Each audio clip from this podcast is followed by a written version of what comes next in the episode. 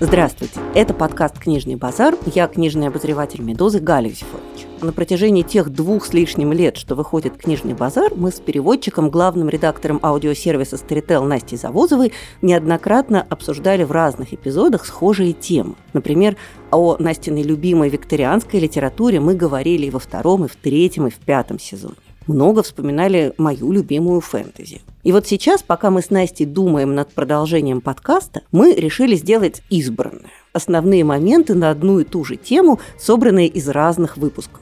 И в этом выпуске наши размышления о подростковой литературе, книгах Янга Далт и романах для миллениалов.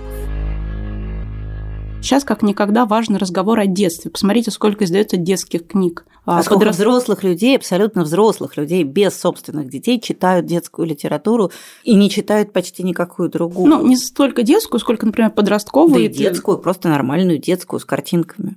Я такого очень много вокруг себя вижу. Понятно, что литература для детей и подростков, она очень связана с, собственно говоря, самой идеей ребенка и подростка, которая сформировалась довольно поздно. В античности не существовало вообще никакого концепта ребенка. И очень смешно смотреть на статуи классической эпохи, которые изображают детей такими же точно взрослыми, только помельче. То есть никаких характерных черт ребенка, в общем, в классическое искусство не предполагало, потому что а, в Греции считалось, что красивый это как взрослый, только очень симметричный. А ребенок это такой недоделанный взрослый, в общем, ничего хорошего в нем нет, и по возможности его не надо изображать. Поэтому, конечно, никакой концепции книжек, чтения для детей просто не существовало. Дай бог, игрушки какие-нибудь были. Вот там, например, в «Облаках» Аристофан. Там папаша говорит, что вот он своему сыну, он рассказывает, как он его в детстве любил, что он ему даже вот такие маленькие тележечки, такие машинки вытачивал. Он это рассказывает, что вот он просто супер отец, такой прям идеальный, образцовый. Никаких подростков вообще в природе не существовало, потому что э, в 13 лет, например, в Риме, хопа, и все, человек уже взрослый. На него надели тогу, он может идти в народное собрание, в армии служить, жениться, и вообще он уже совершенно зрелый человек. И тут моя любимая, конечно, история, это про то, как великий греческий философ Аристотель был прикомандирован воспитывать маленького Александра Македонского. Ну, такого уже не очень маленького, подрощенного. Аристотель решил, что ребенку надо книги почитать, и в качестве главной книги для воспитания Александра Аристотель выбрал Гомера. И дальше Александр на этом месте явно у него что-то какие-то необратимые изменения произошли, потому что Александр после этого, в общем, считал себя ахиллом, и всю оставшуюся жизнь вел себя соответственно, и таскал с собой вот эту корзину со свитками э, Илиады по всем своим походам. То есть если дети еще хоть как-то существовали, то идея того, что между ребенком и взрослым есть какая-то тоненькая прослойка возрастная, и эта идея, она, в общем, очень свежая. А до, я бы сказала, до начала 20 века никто не задумывался, что бывает какой-то там пубертат.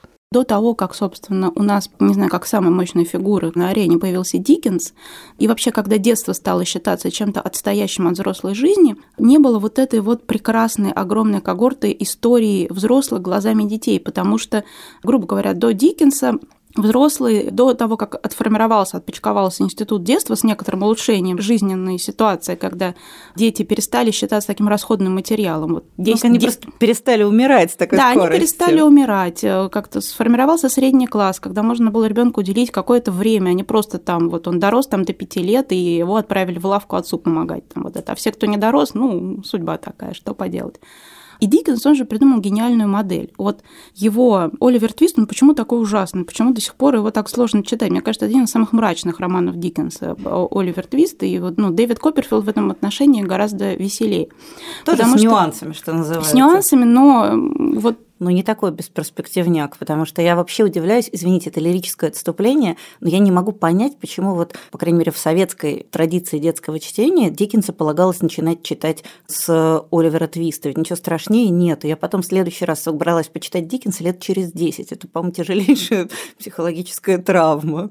Абсолютно. Плюс еще в советской литературе была же вот эта история, что все романы, где действовал ребенок, они автоматически записывали детскую литературу, выходили в издательство детской литературы. Так много людей выросло на приключениях Геккельбери Фина и Оливера Твисти, и, в общем, травма прям поджидала с детства. Но не в этом дело. Диккенс придумал же гениальный механизм работы с детской оптикой, которая потом, она такими вибрациями, волнами пошла до самого 20 века, идет сейчас. Потому что Что такое Оливер Твист? Это взгляд на Лондон эпохи Генри Мейхью, вот этого с беспризорниками, с преступностью, с проститутками, с карманниками, со всем чем угодно, это грязь, смрад и мрак, взгляд на нее чистыми глазами ребенка, потому что Оливер, несмотря на его такое сложное воспитание в приюте и многочисленные какие-то страдания, он все равно не теряет вот этой детской невинности, такого совершенно нового, еще свежего чувства для литературы. И Диккенс придумал это сопоставление, когда главный герой смотрит на происходящий ужас не так, как это сделал бы, не знаю, какой-то взрослый, закаленный, мудренный опытом человек, это дало огромный вот этот жуткий контраст. И вот этот единожды найденный механизм, он потом дальше использовался, потому что мы, если вспомним, что примерно это же работает, я не знаю, в Мэйзи Генри Джеймса, это же работает в «Не отпускай меня» и Сигура. И, конечно же, на этом отчасти выстроен самый, наверное, знаменитый роман о столкновении двух миров – это «Убить пересмешника», когда такое прекрасное золотое детство, скаут такая живая, бойкая девочка, и вдруг она внезапно втянута вот эти взрослые суд об изнасиловании, расизм, попытка убийства, вот это все. И все это по-прежнему в атмосфере вот этого прекрасного, жаркого детства в Алабаме. Да, и я хотела сказать, что ведь этот же прием, он в какой-то момент, как и все прекрасные литературные приемы, он доходит до какого-то уж совсем до мышей. Вот я, вы говорили, я поняла тот роман, который у меня всплывает в памяти в связи вот с этой моделью, когда детские чистые глаза смотрят на какой-то трэш и угар, и от этого возникает гораздо более сильное ощущение восприятия и переживания. Это, например, скажем, роман Джона Бойна «Мальчик в полосатой пижаме», который, ну, понятно, я, честно скажу, очень не люблю эту книгу, хотя, возможно, в качестве моей первой книги о Холокосте она может сгодиться, но там ведь тоже абсолютно тот же прием. Ребенок смотрит на концлагерь и не понимает, что это концлагерь, а читатель понимает. И то, как ребенок описывает вот это место, это пространство и эти события, оно, конечно, должно в читателя пробуждать вот это, когда тебе как будто заново э, в глаза залили визина, у тебя прочистилась оптика, и ты увидел то, к чему ты как бы уже привык и адаптировался, ты его увидел заново, и вот тут-то тебя и хватил сердечный приступ. Это действительно такой мощный прием, который активно используется. И, конечно же, он очень часто работает как прием, ну, в значительной степени степени манипулятивный. я вспомнила блестящий, на мой взгляд, совершенно роман Майкла Андаджи «Военный свет». Он механически поделен на две части. Первая часть описывается глазами 15-летнего мальчика, который остался один без родителей в послевоенном Лондоне. А вторая часть – это фактически та же самая история, которая рассказывается с позиции уже повзрослевшего героя. И Андаджи вообще большой мастер в этом жанре. Он как раз очень здорово умеет перенакладывать абсолютно вот эту чистую, незамутненную детскую оптику и оптику взрослого человека. И мне кажется, что вот как раз это тоже такой очень интересный пример, как оказывается, что в одних и тех же обстоятельствах взрослый и ребенок видят совершенно разное. То есть для ребенка это одна история, а для взрослого это совершенно другая история. И, ну, то есть там нет вот этого трэша и угара, как в моей Ванессе, Вообще, мне кажется, у нас уже такой иногда бывает разговор в воображаемых книгах, книгах, которые должны были бы уже давно выйти, но с тех пор их больше никто не видел. Вот, так возвращаясь к Андаджи, мне кажется, что это действительно другой пример того же самого, когда мы видим как бы одновременно события с двух позиций. И, конечно, вообще оптика ребенка это же ужасно удобно. И вот мне как раз кажется, что в последнее время авторы начинают немножко злоупотреблять этим удобством, потому что любой роман очень сильно выигрывает, если он рассказывается с позиции аутсайдера, с позиции человека другого. Но если раньше нужно было придумать условно, как у Лескова, не знаю, какого-нибудь очарованного странника, или нужно было придумать какого-нибудь такого интересного, необычного фрика, как, скажем, в романе «Почтальон всегда звонит дважды», то теперь ты просто берешь ребенка и сразу получаешь идеального аутсайдера, идеального другого. Или вот как это, скажем, делает Джонатан Сафран Фойер в романе «Жутко громко, запредельно близко», когда для того, чтобы вот создать вот этого другого, просто берешь ребенка и ничего даже делать с ним не надо, потому что у тебя сразу на подхвате есть идеальный другой. Я просто вспомнила к предыдущей вашей реплике, что вот этот вот механизм, когда ребенок видит что-то одно, понимает, что это было уже во взрослой жизни, это на самом деле еще и хорошая всегда детективная история, потому что у Агаты Кристи есть несколько романов, которые построены вот на этой детали. Например, у нее в «Пяти поросятах» одна из... Сейчас будут спойлеры кровавые. Нет, нет, там, там не будут спойлеры, там просто одна из героинь, когда Пуаро ведет расследование, она ему рассказывает э, некоторую сценку, которую она видела в детстве. И потом она говорит, а вот во взрослом я внезапно увидела похожую и поняла, а, так вот тогда, что это было. Это еще, конечно, очень такой благодатный детективный прием. Что же касается аутсайдеров, то я думаю, это такая история, которая началась, когда писатели немножко отошли от восторга того, что у нас появилась, значит, новая прекрасная розовая оптика, такая с единорогами, через которую можно смотреть на всякие ужасы и записывать вот этот потрясающий контраст. Если мы вспомним, то, ну, понятно, что никакой разговор не может обойтись без Стивена Кинга. И вот он-то как раз, мне кажется, и начал вот эту историю о том, что ничего страшнее, нет никакого хоррора, нет никакой, не знаю, там, черной руки, которая тянется к тебе из-под кровати, нет ничего страшнее, чем подростковый возраст. И когда мы читаем его роман Кэрри, он, конечно, на самом деле там страшно-то не то, что девочка внезапно открыла в себе способности к телекинезу и всех там пожгла. Пожгла, да, воспламенила и разнесла к чертям. А это роман, который сам Кинг признавался, он очень мучился, когда его писал, потому что ему надо было не просто передать вот эту всю неустроенность подростка, неблагополучного подростка, неприятного подростка. Потому что Кэрри, она при всем при том, она не очень... Ее так... травят, и ты прям все время понимаешь, что если бы мы были на стороне травящих, мы бы тоже ее травили. Ну, противная же реально. Она очень странная, она такой немножечко угловатый подросток, она не вписывается очень прям сильно, совсем. Да. И Кингу было очень писать вот эту вот ее телесность, вот этот вот разговор о менструации. Это все все было как-то вот, ну, в результате вышло настолько какой-то совершенно, во-первых, феминистский роман, во-вторых, это роман о том, что нет зверя страшнее девочки в пубертате, потому что это действительно очень страшно. Вот эта ярость огромная, вот это переламывание из детства во внешний мир, оно как раз вышло самое странное. И вот здесь Кинг, а до него, я не знаю, может быть, какая-нибудь условная Сьюзан Хинтон, которая написала «Изгои», здесь тоже люди копнули какую-то золотую жилу, что есть, ничего не надо ходить, не надо ничего дорисовывать, не надо вот это бегу-бегу по стенке оттенки зеленые глаза, а просто надо черпнуть вот в этот вот ужасный период.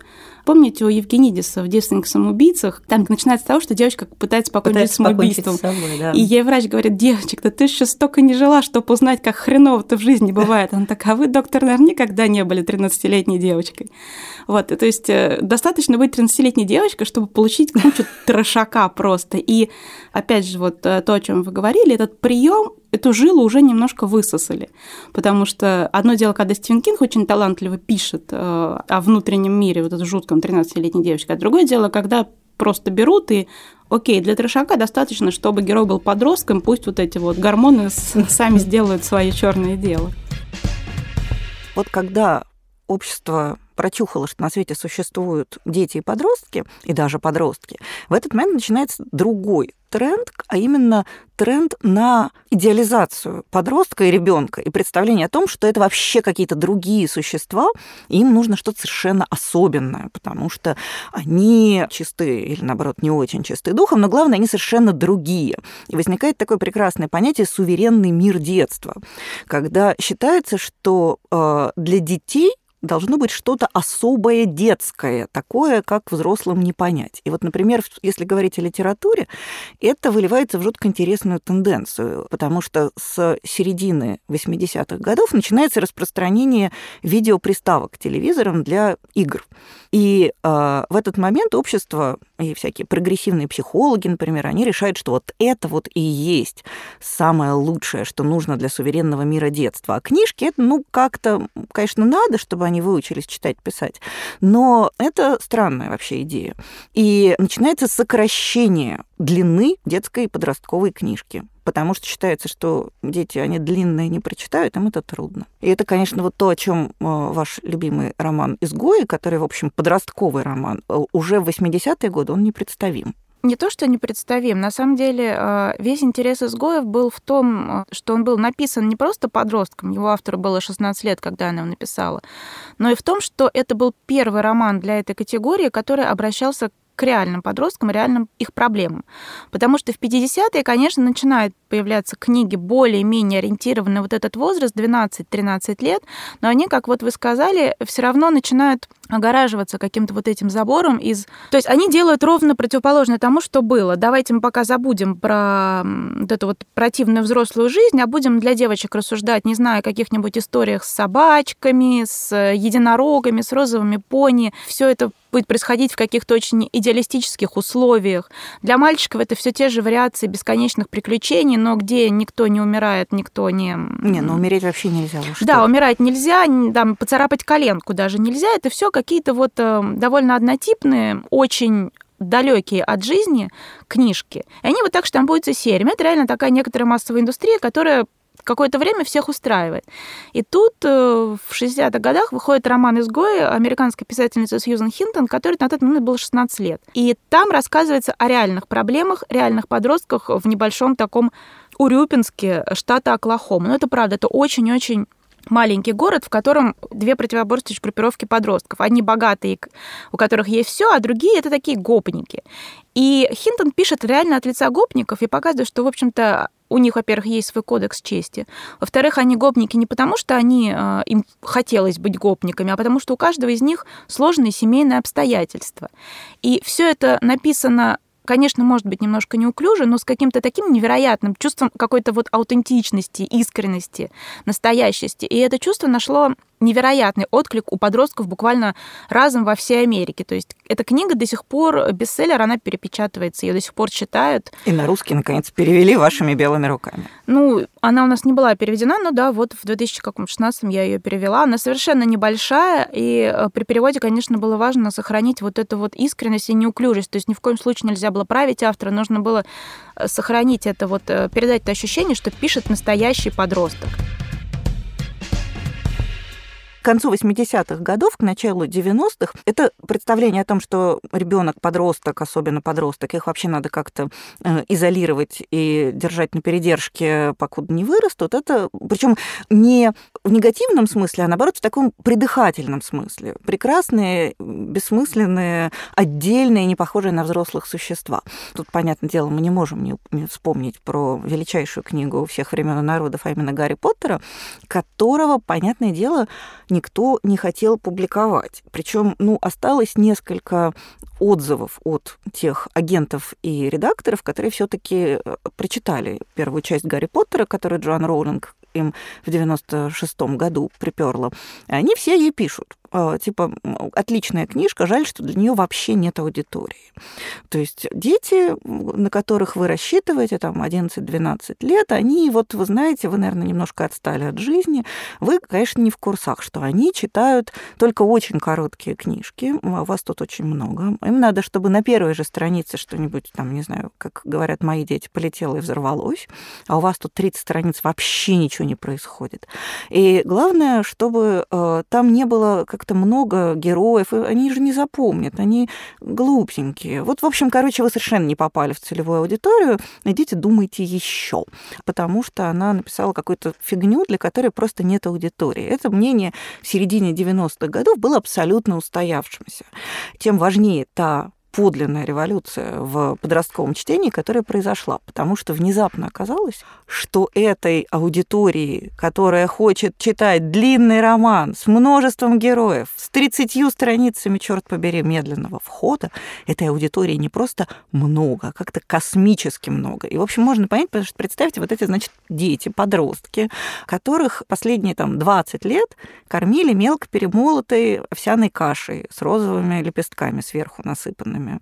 Знаете, то есть у них была такая ломка, у них был такой голод, что когда, господи, боже мой, им написали что-то вот прям для них, это взорвало абсолютно книжный рынок, и до сих пор вот франкфуртская книжная ярмарка каждый год она готовит отчет, ну такую рисует такой график, пилу книжных продаж.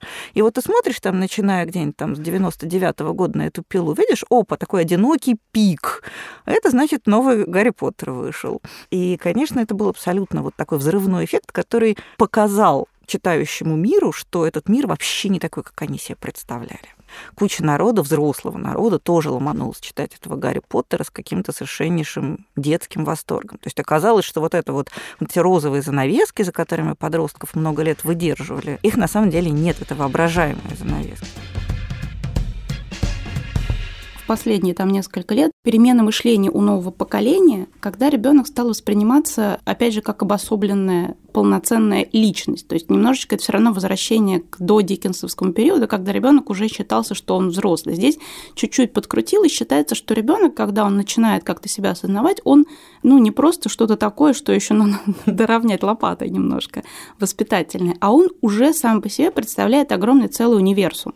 И в этом, мне кажется, прекрасно вписывается история, все эти прекрасные книжки, возвышенные о детках, которые, я не знаю, там, спасают мир, или они какие-то там переживают волшебные приключения, но это еще и позволило появиться сейчас книжкам, в которых дети являются прям совершенно полноценным участником взрослой истории, любой, неважно какой там, просто потому что им дали, наконец, полную свободу быть отдельно самостоятельной единицей.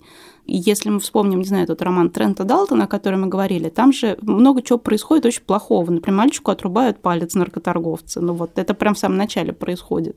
Мальчику 12 лет. У него мама сидит в тюрьме. И это не то, что это какая-то слезовыжималка, а это именно потому, что мальчик 12 лет он может полноценно, с писательской точки зрения, может полноценно участвовать в страшной истории, может полноценно участвовать во взрослой истории. И для этого даже не нужно уже подкручивать оптику. Очень многие дети мыслят достаточно взросло. Вот э, вы говорили, я вспомнила нашумевший в России роман Евгении Некрасовой «Калечина Малечина», в центре которой тоже девочка, и эта девочка совершенно не выглядит каким-то... То есть вокруг того, что она девочка, не стоят никакие большие восклицательные знаки. То есть это история про ребенка, нелюбимого ребенка из неблагополучной семьи, растущего в довольно нечеловеческих условиях, объекта травли и все такое, но при этом это совершенно история, в которой герои действительно равны. То есть там нет того, что «ах, посмотрите, вот есть большой мир взрослых, а посреди него есть крошка». Они все в некотором смысле одинаковые. Собственно, главная героиня, она всех людей делит на выросших и невыросших для нее фактически это такая формальная градация, буквально по размеру. Выросшие обладают определенными особенностями, не выросшие обладают определенными особенностями. То есть действительно вообще ребенок перестает маркироваться как что-то совершенно, там, не знаю, отдельное или наоборот ужасное или что-то особенно прекрасное. То есть действительно происходит вот, когда за ребенком, вы совершенно правы, а, я как-то про это раньше не думала, а теперь тоже про это подумала, закрепляется право быть собой, быть личностью. То есть с него снимается вот это клеймо. Ну, то есть, я не знаю, там точно так же, как до этого произошла такая же десакрализация старости, когда вот ты говоришь «старик», и дальше уже можно не продолжать. Вот есть некоторый уже сформированный образ. На человеке стоит большой клеймо. Я вспомнила, это вся станица собралась отметить старость матери, ее 50-летие. Не могу не процитировать любимую киноповесть товарища Давженко «Украина в огне». Господи, Настя, мне пришлось что вы читали? Мне пришлось ее как-то сдавать на экзамене по русской литературе. Я знала только два произведения. Киноповесть товарища Давженко и «Москва петушки». Они были в одном билете, он мне достался. Вообще говорить о феномене миллениальского романа довольно сложно, потому что в России его переводят меньше, чем могли бы, и я бы сказала, что к нам этот тренд еще только приближается. Я думаю, что в ближайшие пару лет нас накроет этим новым типом письма.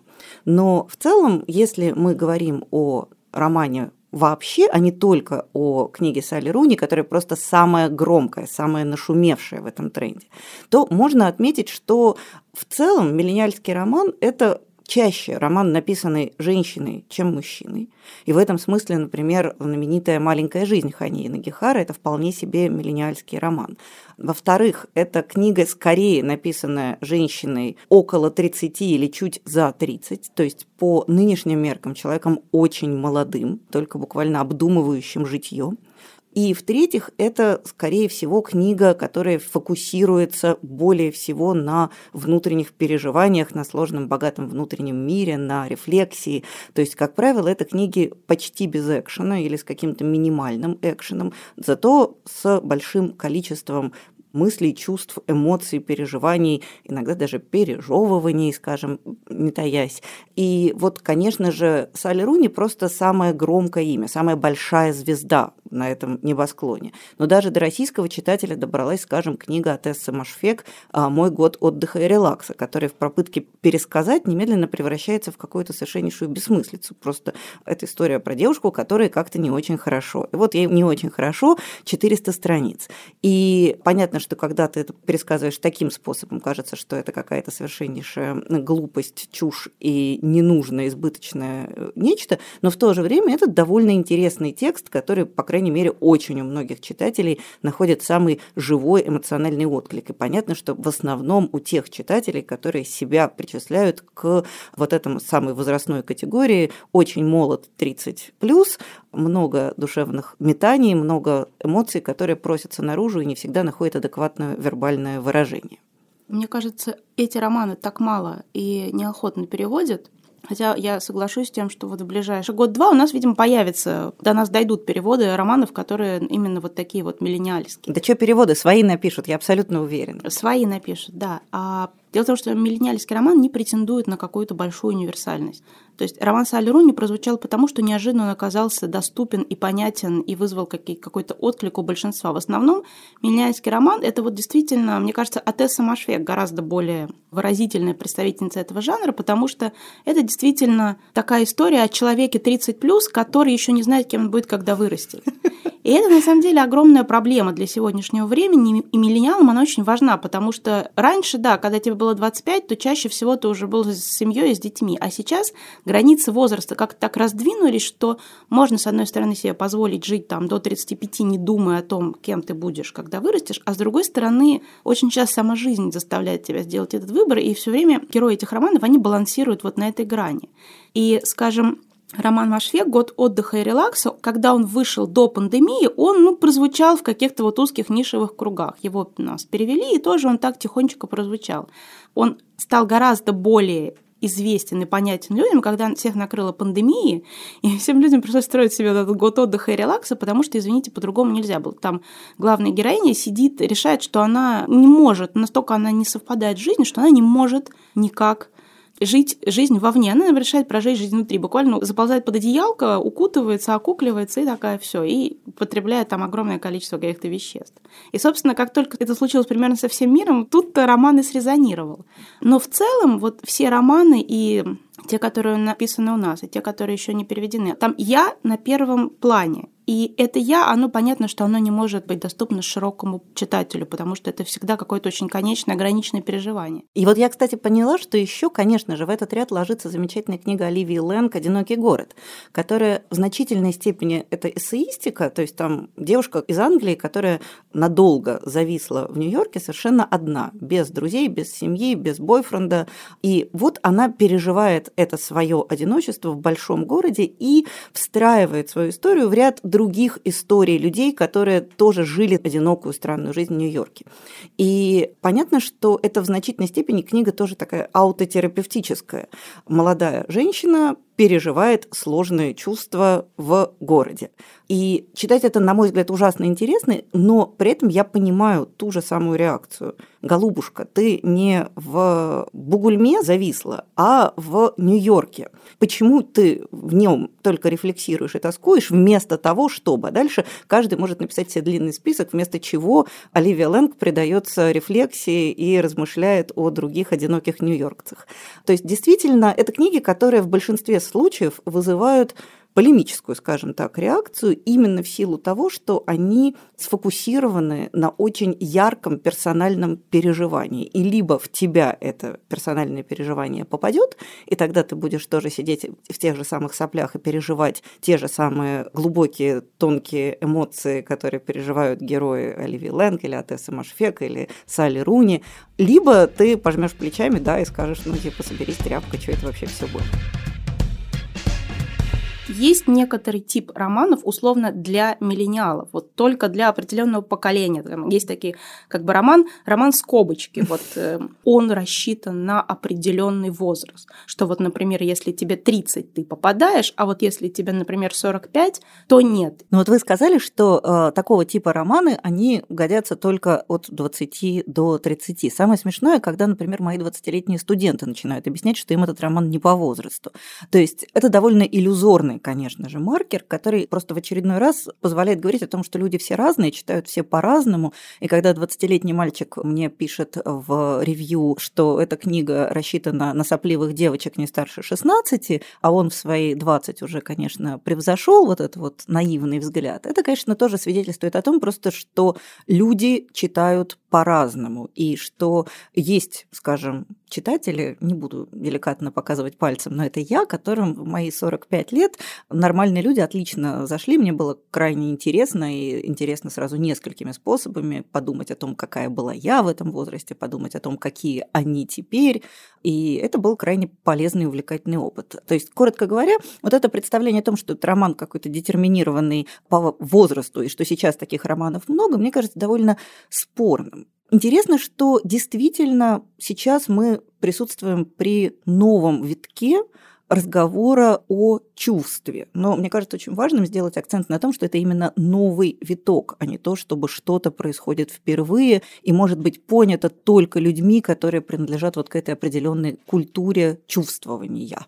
На самом деле, я тоже не поддерживаю разговоров о том, что есть какие-то романы с возрастным ограничением, потому что, как мы все знаем, необычайный массовый успех, расцвет культуры подросткового романа, то, что называется более даже широким словом Янка Дал, который уже, ну, заимствование, которое перешло, по крайней мере, в издательский какой-то сленг, оно обусловлено в первую очередь не только тем, что огромная армия подростков читает, а что читателями этого жанра во многом часто становятся очень взрослые люди. И, как бы, мне кажется, ярче примера нет. То же самое с романом Руни понятно, что нет какого-то возраста, после которого, как по волшебству, вот тебе исполнилось, не знаю, 40, и ты не дочитал страницу, и все, следующая страница уже не катит. Но мне кажется, в этом романе есть что-то удивительно современное, и как бы при попытке его проработать, ты чаще, наверное, думаешь, ну, может быть, это что-то поколенческое. А на самом деле, я думаю, это поколенческое, но оно, как мне кажется, выражается вот в чем. Нам сейчас всем кажется, что а, наша культура это какая-то культура бега. Ну, что вот это все много, быстро, что все фрагментарно, что, я не знаю, там у тебя тонны всяких сообщений из мессенджеров сыпятся, и ты не успеваешь следить. А на самом деле, мне кажется, наша культура сейчас культура остановки и долгого-долгого копания в одном. Почему, например, стали так популярны романы разговоры о травме? Потому что, в принципе, человек, у человека появилась возможность остановиться, подумать и 45 минут психотерапевтом обсуждать, не знаю, задевший его взгляд. И романы Руни, они, как мне кажется, ухватились вот за эту возможность остановиться и подумать о своих чувствах. И подумать не то, что как-то на бегу, а подумать о них долго, подробно. В общем, вот этот способ анализировать свои чувства по чайной ложечке, Руни вернула его в массовую культуру. Она просто выхватила вот эту вот необычайную медленность нашего восприятия. И наше, вот, может быть, это действительно новое поколение, может быть, просто сама эпоха такая. Наше внезапное внимание к собственным чувствам. Мне кажется, раньше этого не было.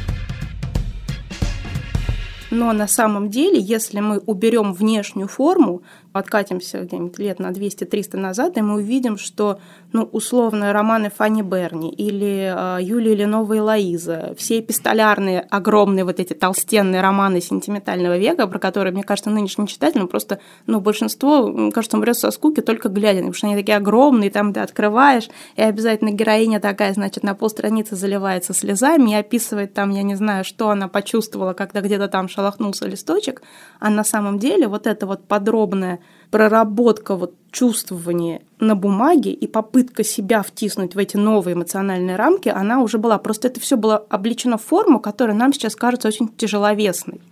Но на самом деле, может быть, лет через 150 а будущий читатель, который очень сложно вообразить, вообще не сможет читать Салли Руни или Батуман или Некрасову. Может быть, снова войдут какие-то невероятные словесные турусы. Они будут говорить, господи, это же вообще так нельзя писать. Ну нет, это скучно, нет. Вот вы говорили, а я вспомнила, что я примерно года два назад пыталась увлечь моего старшего сына чтением страшно мной любимого эпистолярного тоже романа Шадерло де Лакло «Опасные связи». И там в одной из сцен, когда, собственно, главный герой, Виконт де Вальмон, он уже собрался, он наметился новую жертву и собрался совращать вот эту вот благочестивую президентшу. И он, значит, в своем письме описывает, в каком она была чепце который так оттенял ее лицо, что вся ее благочестивость и вся кроткая прелесть ее натуры, значит, в общем, короче, этот чепец там занимает примерно страницу.